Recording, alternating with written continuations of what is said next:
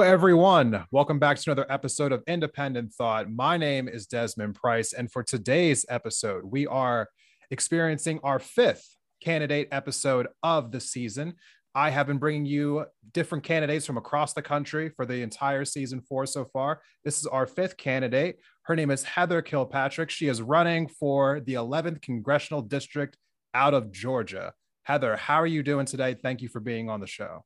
Thank you for having me. I am doing great so far. It's a been a busy week. I'm almost messed up because of the technical holiday, although we don't really take a break, but it's been a screwy week. So, but it's been good. How are you doing? Absolutely great. And yeah, so for the viewers at home, we're kind of recording this a little bit ahead of time, but you'll be all experiencing this as it comes out on November 11th. But, you know, as we are kind of starting into this conversation now, one of the first things that I want to ask you is the question that I ask mostly every candidate who comes on, because I feel though it's a very important question to ask. Why Congress? So, I mean, of all the different positions you could run for, because you could probably run for any elected position that you probably want to run for, but why Congress specifically uh, that you're running for? Um, I wanted to run against Barry Loudermilk. I wanted to, uh, he was my target.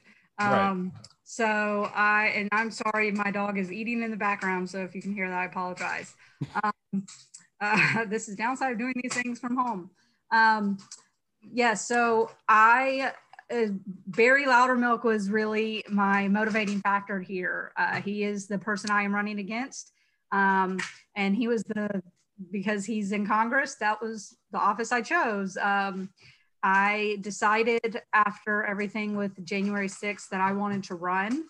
Um, and I didn't know necessarily what office I wanted to run for. And my partner was like, Well, you despise Barry. Why don't you go after him? And I was like, That's brilliant. And so here we are.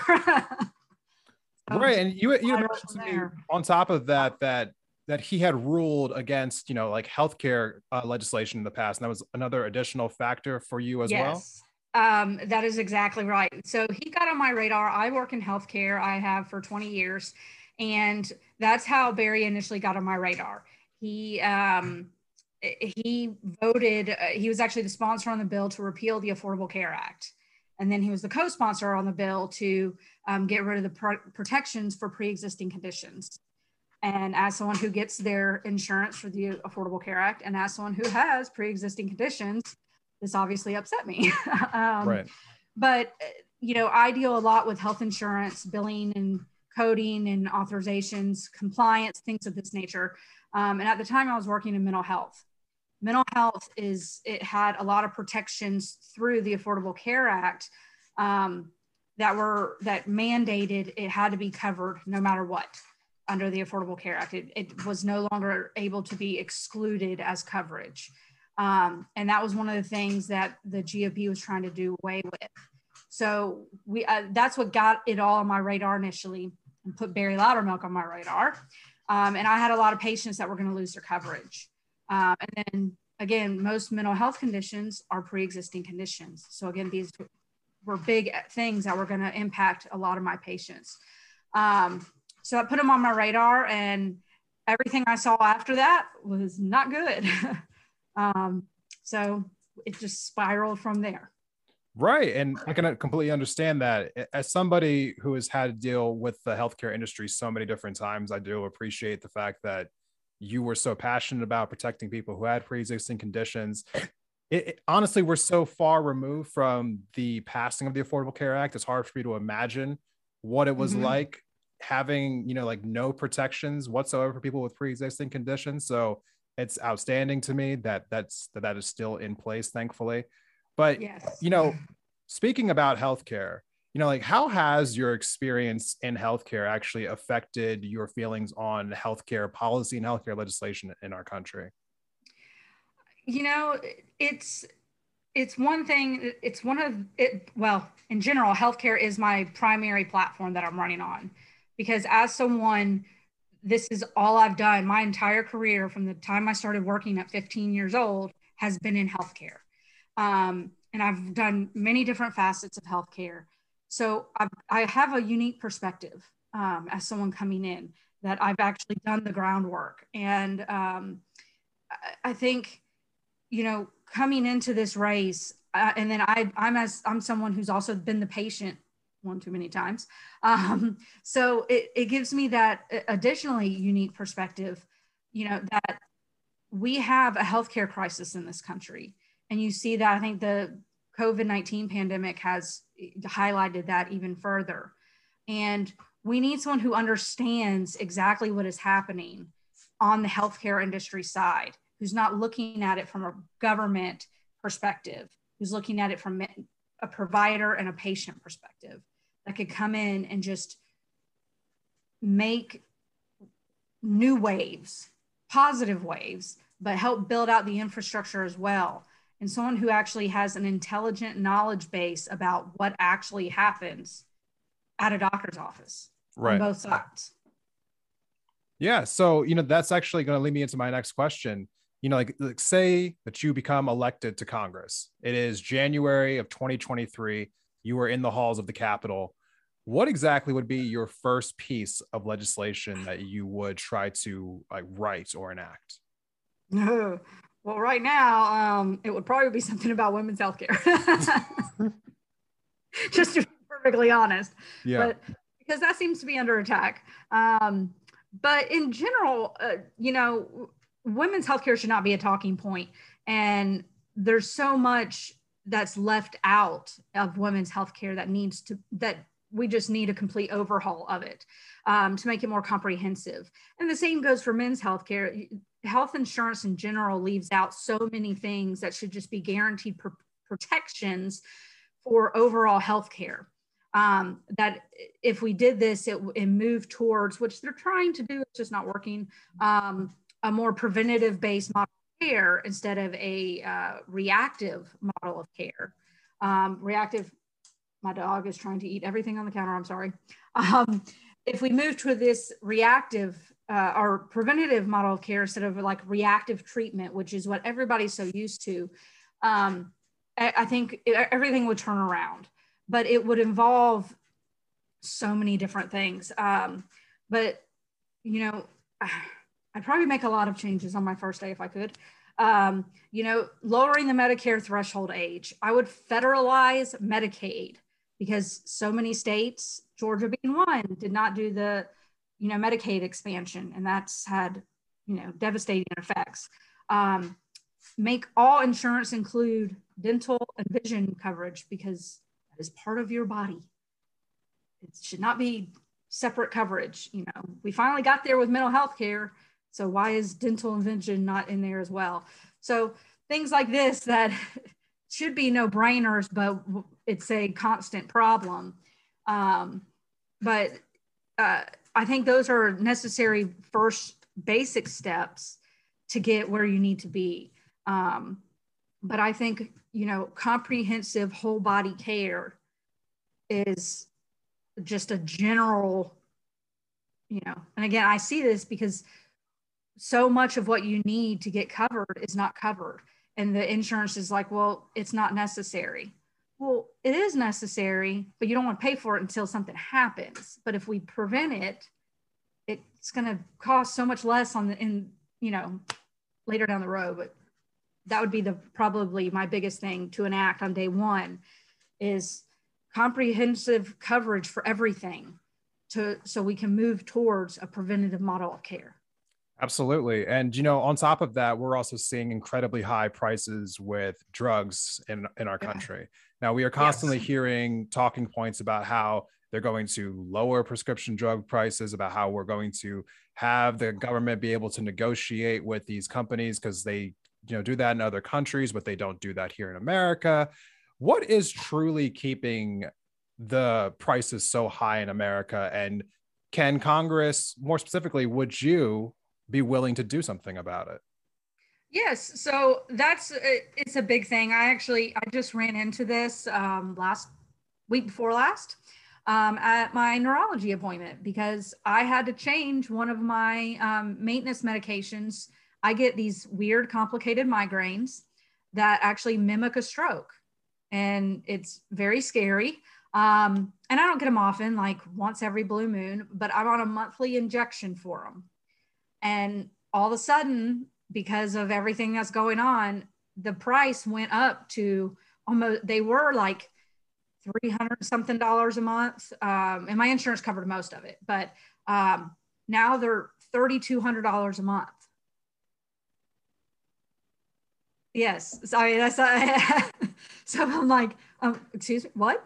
And I've been stable on this medication for years. Yeah. And you know, it, when you have a condition that can mimic a stroke, that's dangerous. And then I have multiple other conditions that, you know, or comorbidities that impact that. And then I have medication allergies.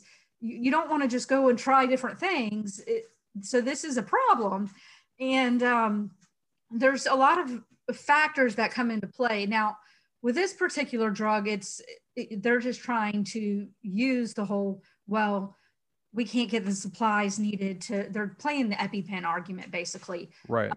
The cost to manufacture has gone up because we can't get the it's it comes in like an auto injector pen um, and the supplies to make it are in short supply and blah blah blah. Okay. Uh, that's probably true because everything's going towards you know hospitals and the treatment of covid and i get all that. Um, but not to the point where it should price gouge that much and um, so you've got the manufacturers, they play a big role in pharmaceutical pricing. Pharmacies pay, play a big role. If you ever price um, match or try to price shop a prescription, yeah. you'll really see the difference um, between different pharmacies. Uh, CVS is one of the worst um, with having their prices higher but right. given right. how large they are, they can do it um, and they have bigger overhead. Some of these smaller independent pharmacies can often give you the biggest um, deal because their overhead is not as high. Um, so, you know, that's why Publix, I, they've got those free prescriptions a lot of times because they've worked out these deals with the manufacturers to be able to do that. So, depending on who you're working with, you can get really good deals. But the pharmacies play a part in that. So they help jack up the cost because they're cover, covering their overhead. Um, and then you've got the insurance companies. They have to make their bottom dollar too. So that's a that's a that's a subject that gets brought up a lot, you know, especially politicians on the left, people, political pundits on the left talking about whether or not insurance companies even need to exist. But instead of asking you more about, you know, like that question, Medicare for all, th- so on and so forth, I'd rather just ask you this. Do you think that the pharmaceutical industry should have caps placed on prices for medication? Like, should the federal government step in and say, you can't charge more than X for certain medications, especially in the course of life saving medications? Absolutely. And I think, you know, I was I've been thinking about this recently. I, I really think there should be like an independent, objective oversight body that could do this. Um, but why can't the FDA do this? Um, they have to regulate the medications anyway. So the FDA could easily step in and depending on the tier level of medications, um, I mean, pharmacies already, in, well, primarily insurance companies, not the pharmacies. So I apologize they put medications in different tier classifications. So instead of ha- letting the insurance companies do that, let the FDA do that. That way, it's an independent oversight person putting a tier classification on all these medications. And then, depending on the tier classification of the medication, it cannot exceed a certain cost. That way, I mean, some medications, yes, are automatically going to be expensive because they are expensive to make and but those are going to be um, life-saving treatments that are one-offs that you you might see a few thousand of them given a year you know the, the and those are expected because of everything that are behind them and there's a minimal amount of them and i i understand that um, now anything else below those, and those can be like the highest tier. Anything below those, you have tiers for. And that can be something, I mean, trust me, I work with the FDA every single day. I know the stuff they put you through. this is something they could easily do. Right. Uh, and I would, that was, that would be something I could, you could easily propose right now and have the FDA do because technically we saw otherwise with the last administration, but they are, while they are a federal body, they are independent of, you know, any uh, political party. Right. And, and, so, you know, with all that being said, I, I do appreciate you, you, taking so much time to explain to us, you know, those different inner workings of the healthcare industry. I know that a lot of people who listen to you know podcasts we don't always know so many of the, like the different ins and outs so I, I personally did not know that about the fda that they could have the ability to do that so thank you for taking the time to explain that we're going to take a quick break in this episode but when we come back we're going to have more questions with our candidates so everyone make sure you stay tuned after a few words from these sponsors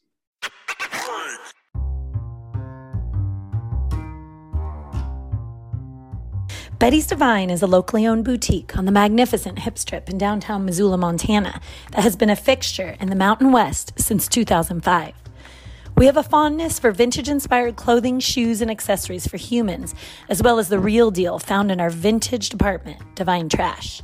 Betty's Divine presents a snapshot of Northwest styles with an emphasis on street, skate, surf, and rock and roll culture, as well as Americana classics.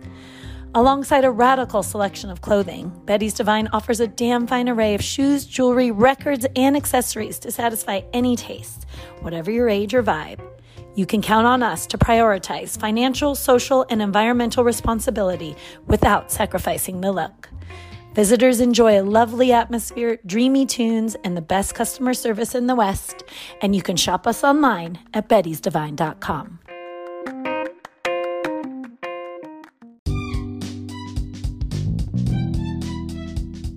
Hey, Indie Thought listeners. Has this past year helped you rediscover your creative and crafty side? Well, then you're going to love our sponsor for today's episode. Bathing Beauties Beads is a full service bead shop in the heart of downtown Missoula. Whether it's seed beads, semi precious stones, vintage beads, or just materials to make a project, they have something for every person and every price range. Not from Missoula? Don't worry. They have an extensive online store and they will ship directly to you. Whether you're a beginner or a pro, they'll welcome you and help you make your next project a reality. You can find them online at Bathing Beauties Beads on Instagram and Facebook or at bathingbeautiesbeads.com. And don't forget to use offer code Independent Thought at checkout to save 15% on your order.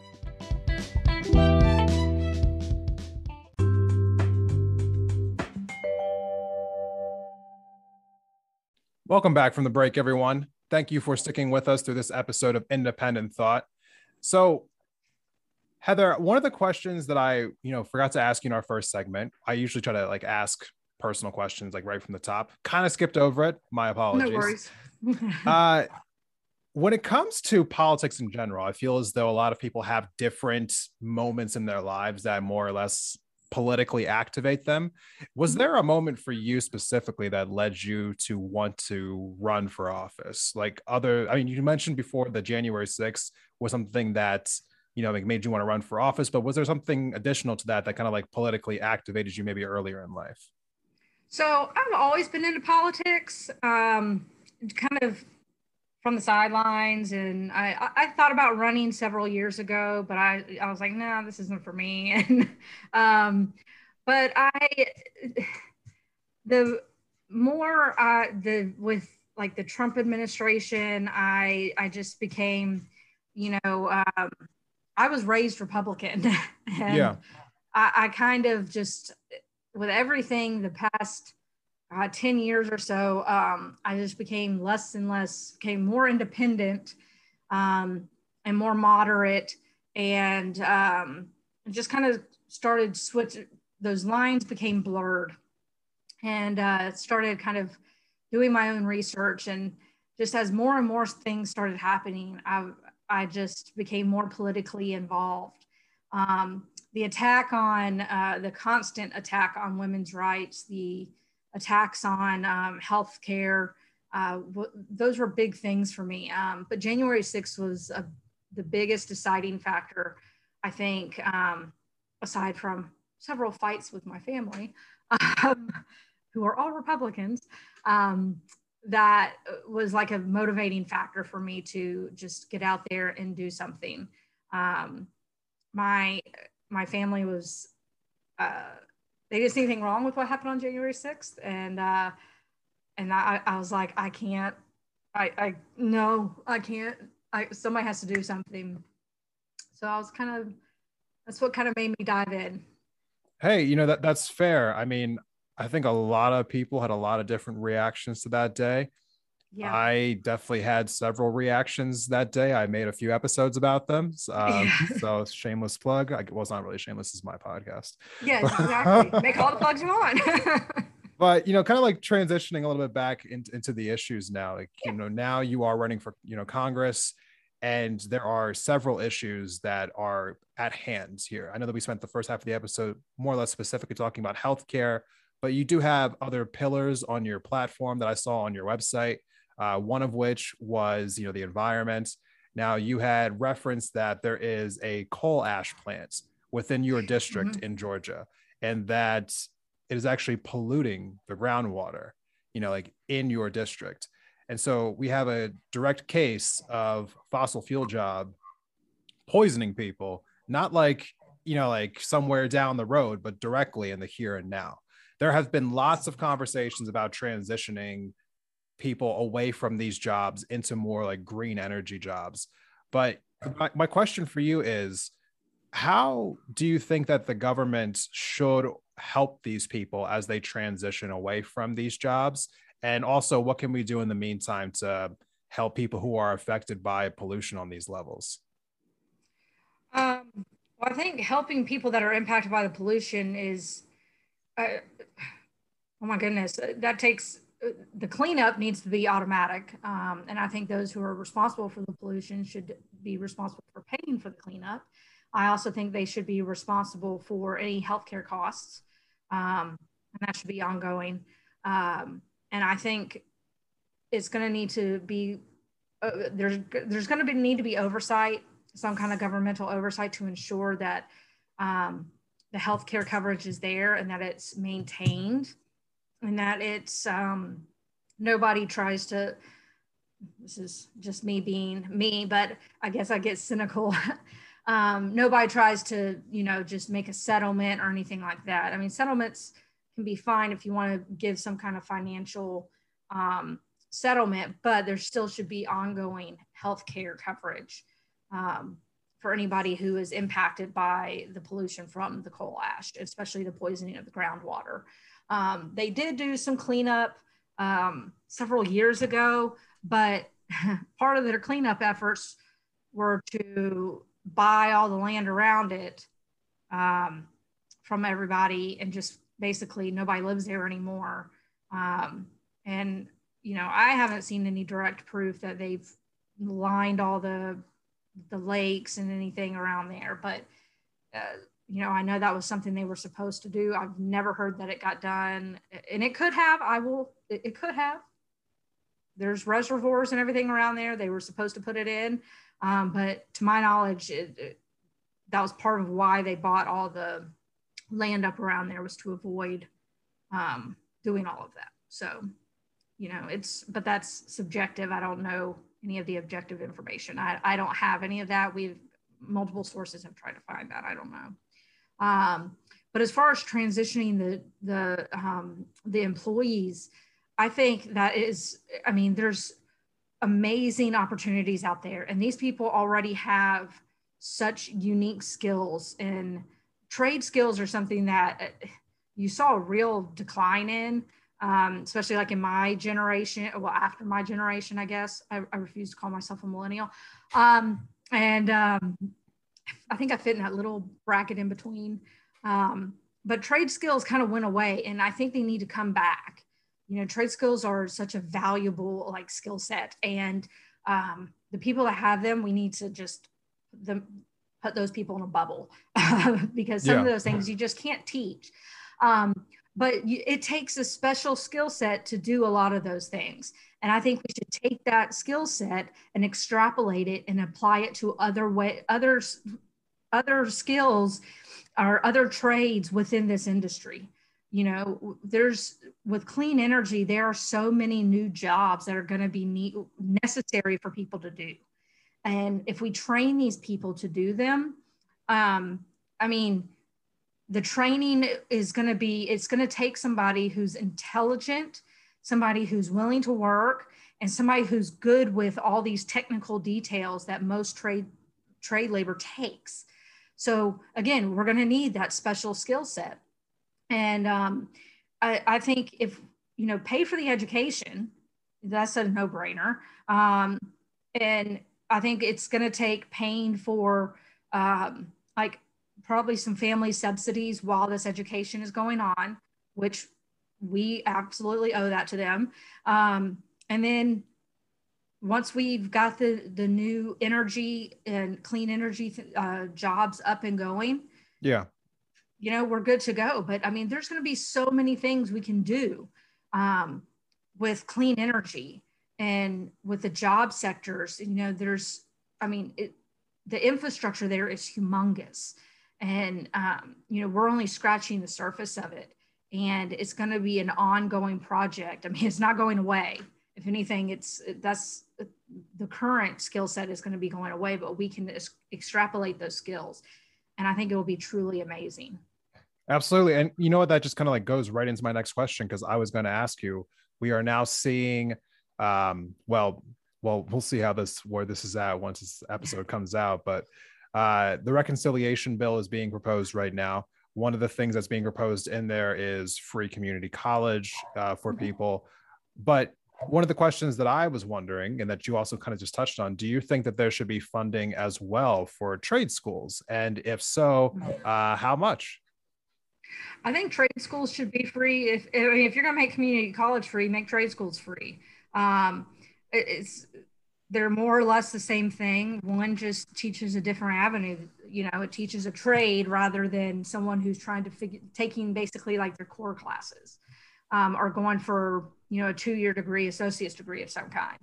Um, and I think there should be incentives to go to trade school. Like I said, um, we need those industries. We rely on them every day. And I don't think people realize how much we depend on them and rely on them until something happens. Um, look what happened in Texas over the winter. Ah, prime, prime thing, you know, all those jobs, everything we were depending on to get back up and going, all trade skills. You know, what's happening in Louisiana right now? Trade skills.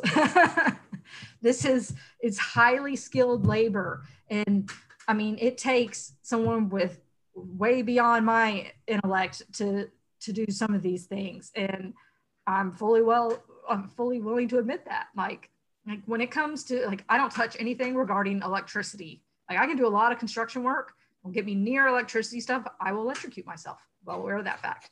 Um, but you know some people will just go and try it. But we need there's a lot of things we need people for um, right.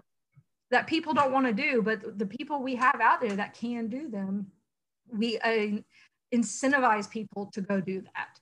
And because especially as we move more towards solar power and you know clean energy and as technology just advances you know everything's going wireless and everything. And that's just something else that's way over my head. Um, you know i hate it and i work in it all the time and it drives me crazy but it's going to take people who have those trade skills um, we're going to be more dependent on them in the future than we are now, and we're already very dependent on them. So, yeah.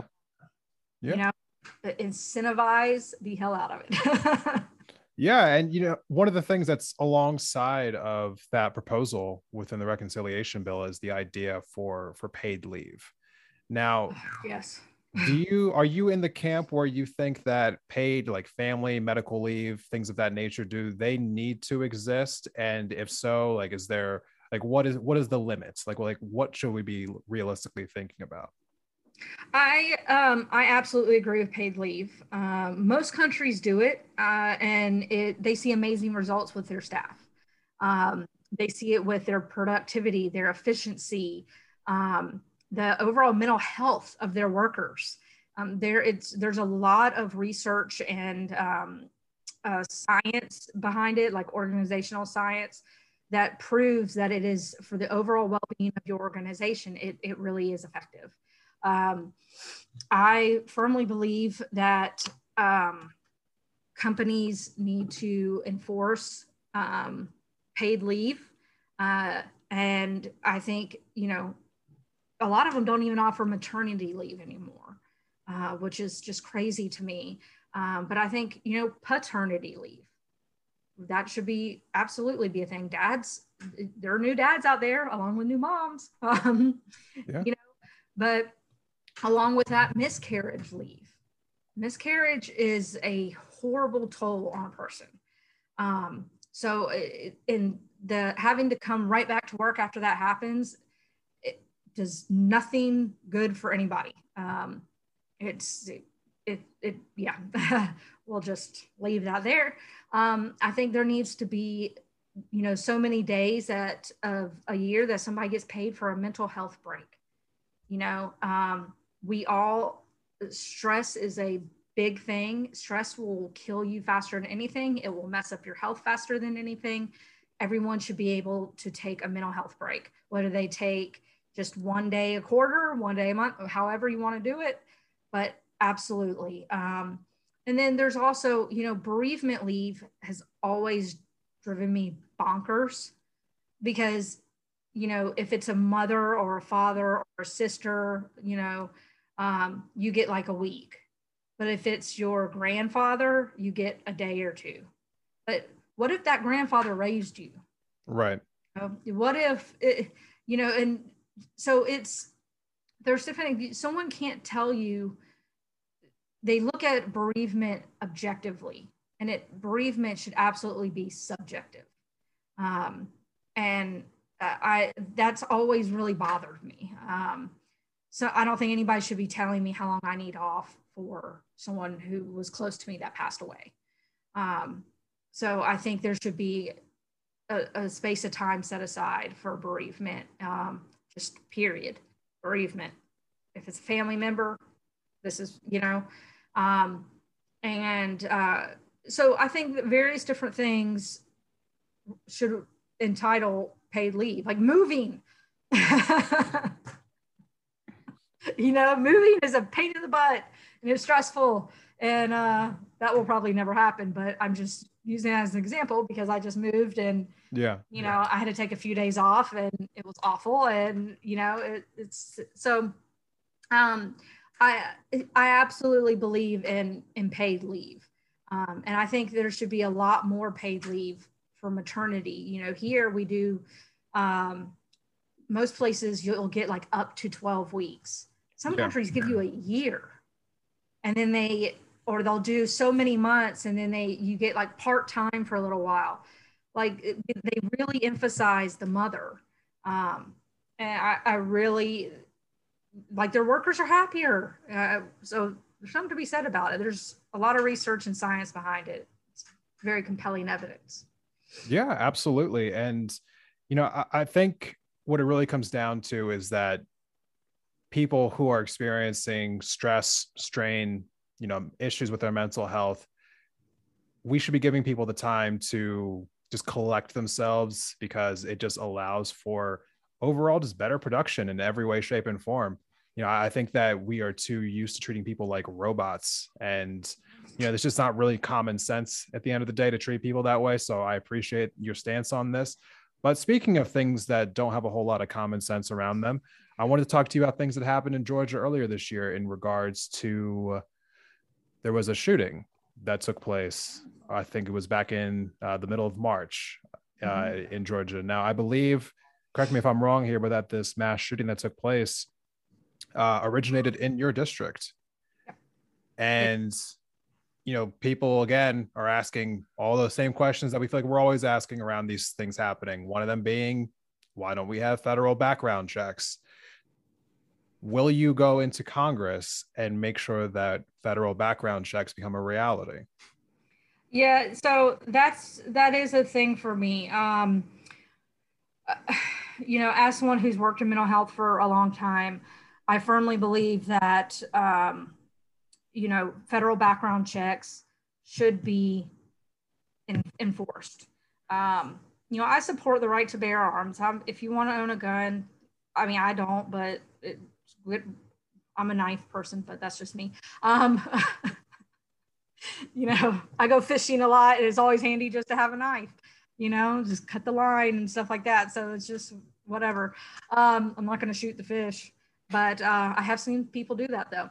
Um, it's Georgia, but uh, it's uh, yeah. So federal background checks, I think, would be a, a necessary first step.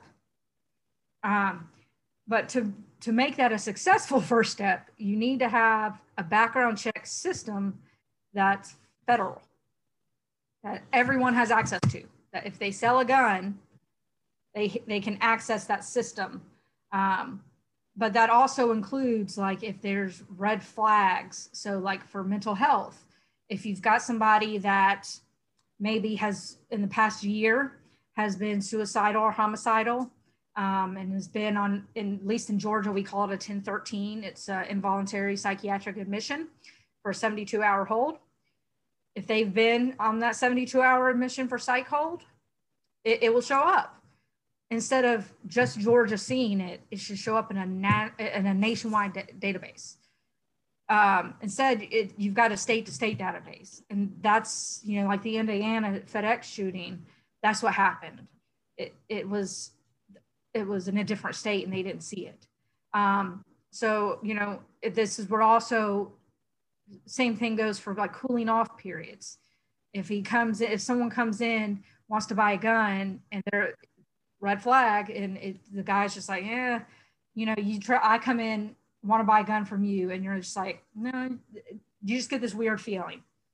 And that's perfectly fine, which should, another thing that should be, uh, uh, you know, okay you know if if you're not safe you, you know you're if you're getting a bad feeling you should be totally free to deny me a sale. And that's not okay in some states um, which is again beyond me but um, so but you should be able to go into a database and say heather tried to come in and buy a gun. I had an uneasy feeling can't explain it but i put a red flag in but that should be able to be seen in California if I try to go to California and buy a gun two days from now. But I'm still in that red flag period, so I can't. But California can see it, you know. So I, I think all the registries, all the databases, they all need to talk to one another. I mean, as many things as we have that are federal, they have a federal prescription system that tells them anytime I try to buy Sudafed, but they can't they can't put a gun system on a federal basis. Like I, I, I don't understand. Um, so, and they even scanned my driver's license when I tried to buy the Sudafed. So, it, literally, that's more in depth than when someone tries to buy a gun. Um, so, those that's a basic first step, I think, is background checks needs to be a federal database, nation, you know, just nationwide. Same with red flags and any kind of um, like psychiatric hold, yeah. anything yeah. like that that would be a pertinent red flag. It should all be any kind of police records. Anything that would be a flag should be in a nationwide database. Absolutely. And, you know, I, I kind of want to close out this episode by going on to the same place where we started at. So we started mm-hmm. with healthcare. And so I kind of, again, want to end with a healthcare related question. You know, as I was saying to the listeners before, we are recording this a little bit ahead of time. This is coming out in November, but we are in the midst of seeing which what are being characterized as heartbeat bills being passed around the nation. What what do you think Congress can and should do uh, in regards to seeing so many of these laws being passed on the state level? Uh, should Congress step in and make a law specifically that would that would essentially overturn all of these laws at the state level? Do you believe that the federal government should go that far? Uh, what What are your thoughts on these on these bills that we're seeing across the country, especially the one down in Texas? So, I know at least far back as I think 1992 or 1993. Um, and I forgot which congressman, but he he swore up and down that they were going to bring it before Congress and they were going to codify Roe v. Wade into law. And they have said that I think every single year since. So this is going on what like 30 years has yet to happen. Um, because we deal with these attacks on Roe v. Wade every year, but this is the first time because of what happened in Texas and the Supreme Court just basically laying down and letting it happen that we're seeing Roe v. Wade fall. Um, this is the first, you know, domino to, to uh, taking down Roe v. Wade. Um, there is a bill that Judy Chu has brought. Um, she's been doing it since like 2010, 2011, um, to again codify Roe v. Wade. Um, and Nancy Pelosi is going to bring it to the House floor. Um, I, it's long overdue. I don't know how much power it will have because there are, uh, you'll still have states. Some things states still have the power over over federal, even though federal should always trump states. It just depends on which law is stronger. Um, and uh, I we used to run in that into that with mental health care stuff. Um, personally, I think it's going to end up right back in front of the Supreme Court. It's just a matter of time.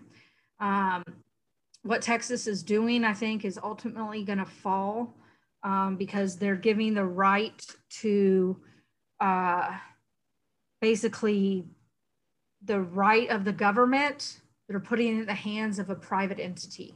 Yeah. And then on top of that, which there's already been a Supreme Court decision that says you can't do that. Um, there's been multiple. Um, and then on top of that, they're gonna with all this frivolous litigation, they're just gonna fill up their courts. So uh, the court system's already overrun. this is just gonna make it worse. Um, so I'm not sure what's gonna happen there. And then Greg Abbott really stepped in it when he uh, with AOC with all of the stuff that he's been saying. You know, um, a and this I don't mean this to sound like it's going to sound. Um, at six weeks, the fetus is not a fetus; it's an embryo, um, and it does not have a heart. So I don't mean it to sound like that as cruel as that sounds and as awful as that sounds, but it is still an embryo. It is not a fetus at that point um, just scientifically speaking um, or biologically speaking. And what people say is the heartbeat is not actually a heartbeat. It is more or less electrical impulses bouncing off one another that the sonogram actually picks up. If you were to hold a microphone to the belly, or even if you were to cut it open and hold a microphone in there, the sound would not be picked up. It is, it is simply the electrical impulses playing off the sonogram sound sound, sonogram machine. So it is, there is no heartbeat at six weeks.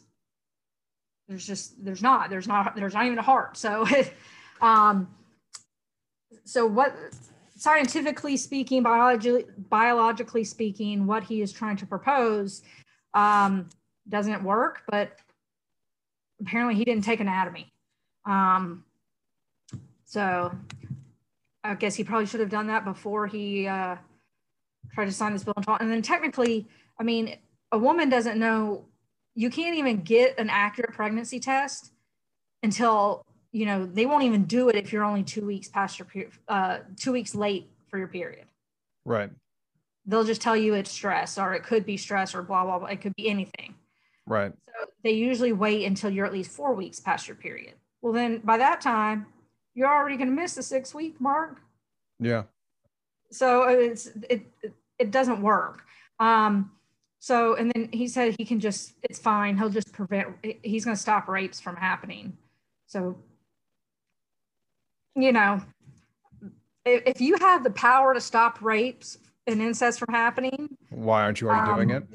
What exactly? So you know, I invite any woman in Texas that has been the victim of rape or incest since his term started to go after him. I would sue him because he had the power to stop it and he did not. he just opened himself wide up for that. And, you know, I just, I, I, you can't make this stuff up. But, um, but I think uh, what Texas did is going to be, I think it will be struck down. But in the interim, we are going to see a lot of women um, and girls uh, hurt in the process because it won't stop abortions at all. Yeah. It's going to stop safe abortions. And that's very scary. Um, you know, it's, and it doesn't matter. It, it's not a matter of being pro abortion. It's being pro uh, pro woman's rights and pro woman's life. You know, a lot of women, it take a botched abortion can kill women. Um, but it, it also is taking their life to force them to have a child that they're not prepared for, they don't want, that they're not financially able to have. I mean, there's a lot of things. Absolutely. And I thank you for giving that explanation. I I also apparently did not take enough of an anatomy, anatomy class because I did not know that fact about uh, the heartbeat at six weeks. So thank you for taking a moment to explain that. And well, most people wouldn't know that, but if you're going to write the bill and do all that kind of stuff, you should at least know that stuff. That's that's very true, and I, I thank you for coming on and uh, you know talking to us about your platform and giving us all this information about different issues going on, especially in the state of Georgia. Where can people find you online if they want to get more involved with you and with your campaign? Um, so my website is heatherforgeorgia.com and it's for like F O R because I keep getting asked that. Um, and Georgia is spelled out. Um, so heatherforgeorgia.com. And then if you want to find me on, I'm on pretty much all the social medias now. Um, and my main one is Twitter. It's at Heather K underscore GA. And that applies to Instagram as well. And then Facebook is at Heather K GA, no underscore. Perfect. And for anyone who's interested, just go ahead and go into the episode description.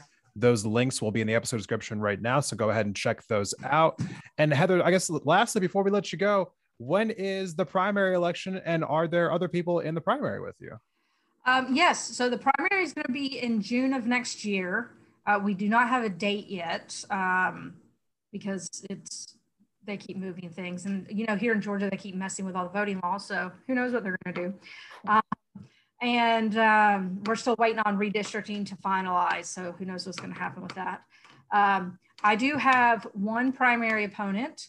Um, the second one has already dropped out. So uh, that's is what it is. Uh, he has joined the other uh, guy's campaign, but um, I am the only woman running as a Democrat. Okay. Well, everyone, you know, please go ahead and check out her website. And, you know, if you are interested, please, you know, donate. Please check out her Twitter, Instagram. Thank you so much for coming on to the podcast today. I really do appreciate it. Hey, thank you for having me. And um, love to come back anytime. All right. Well, thank you again. And for everyone else, we're going to take one final break. And when we come back, you'll have my final thoughts of the day. Stay tuned.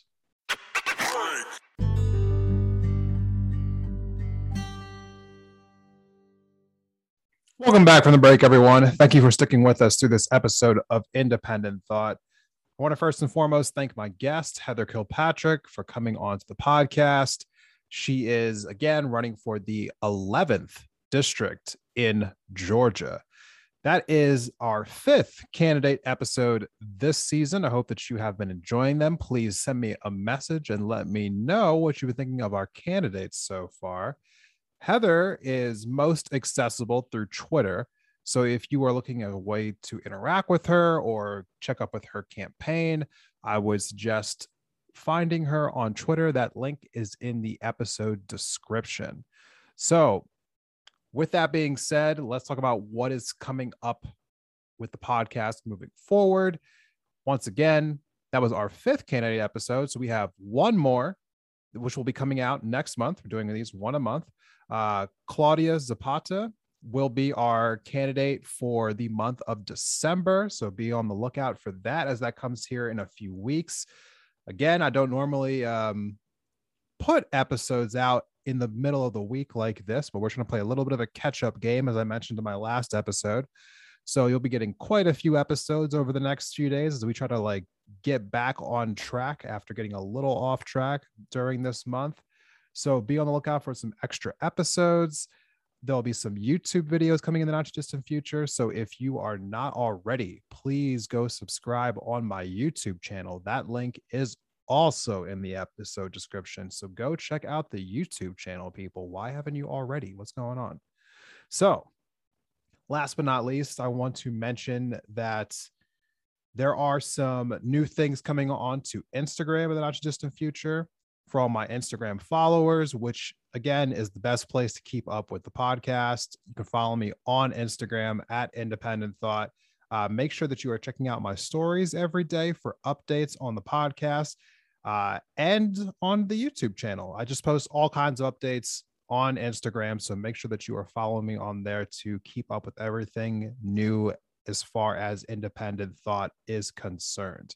So, with that being said, I'm going to say thank you again to my candidate for this month, uh, Heather Kilpatrick, to all of you, the listeners, for listening to this episode. And be on the lookout for another new episode coming from Independent Thought here in a few days. Stay tuned.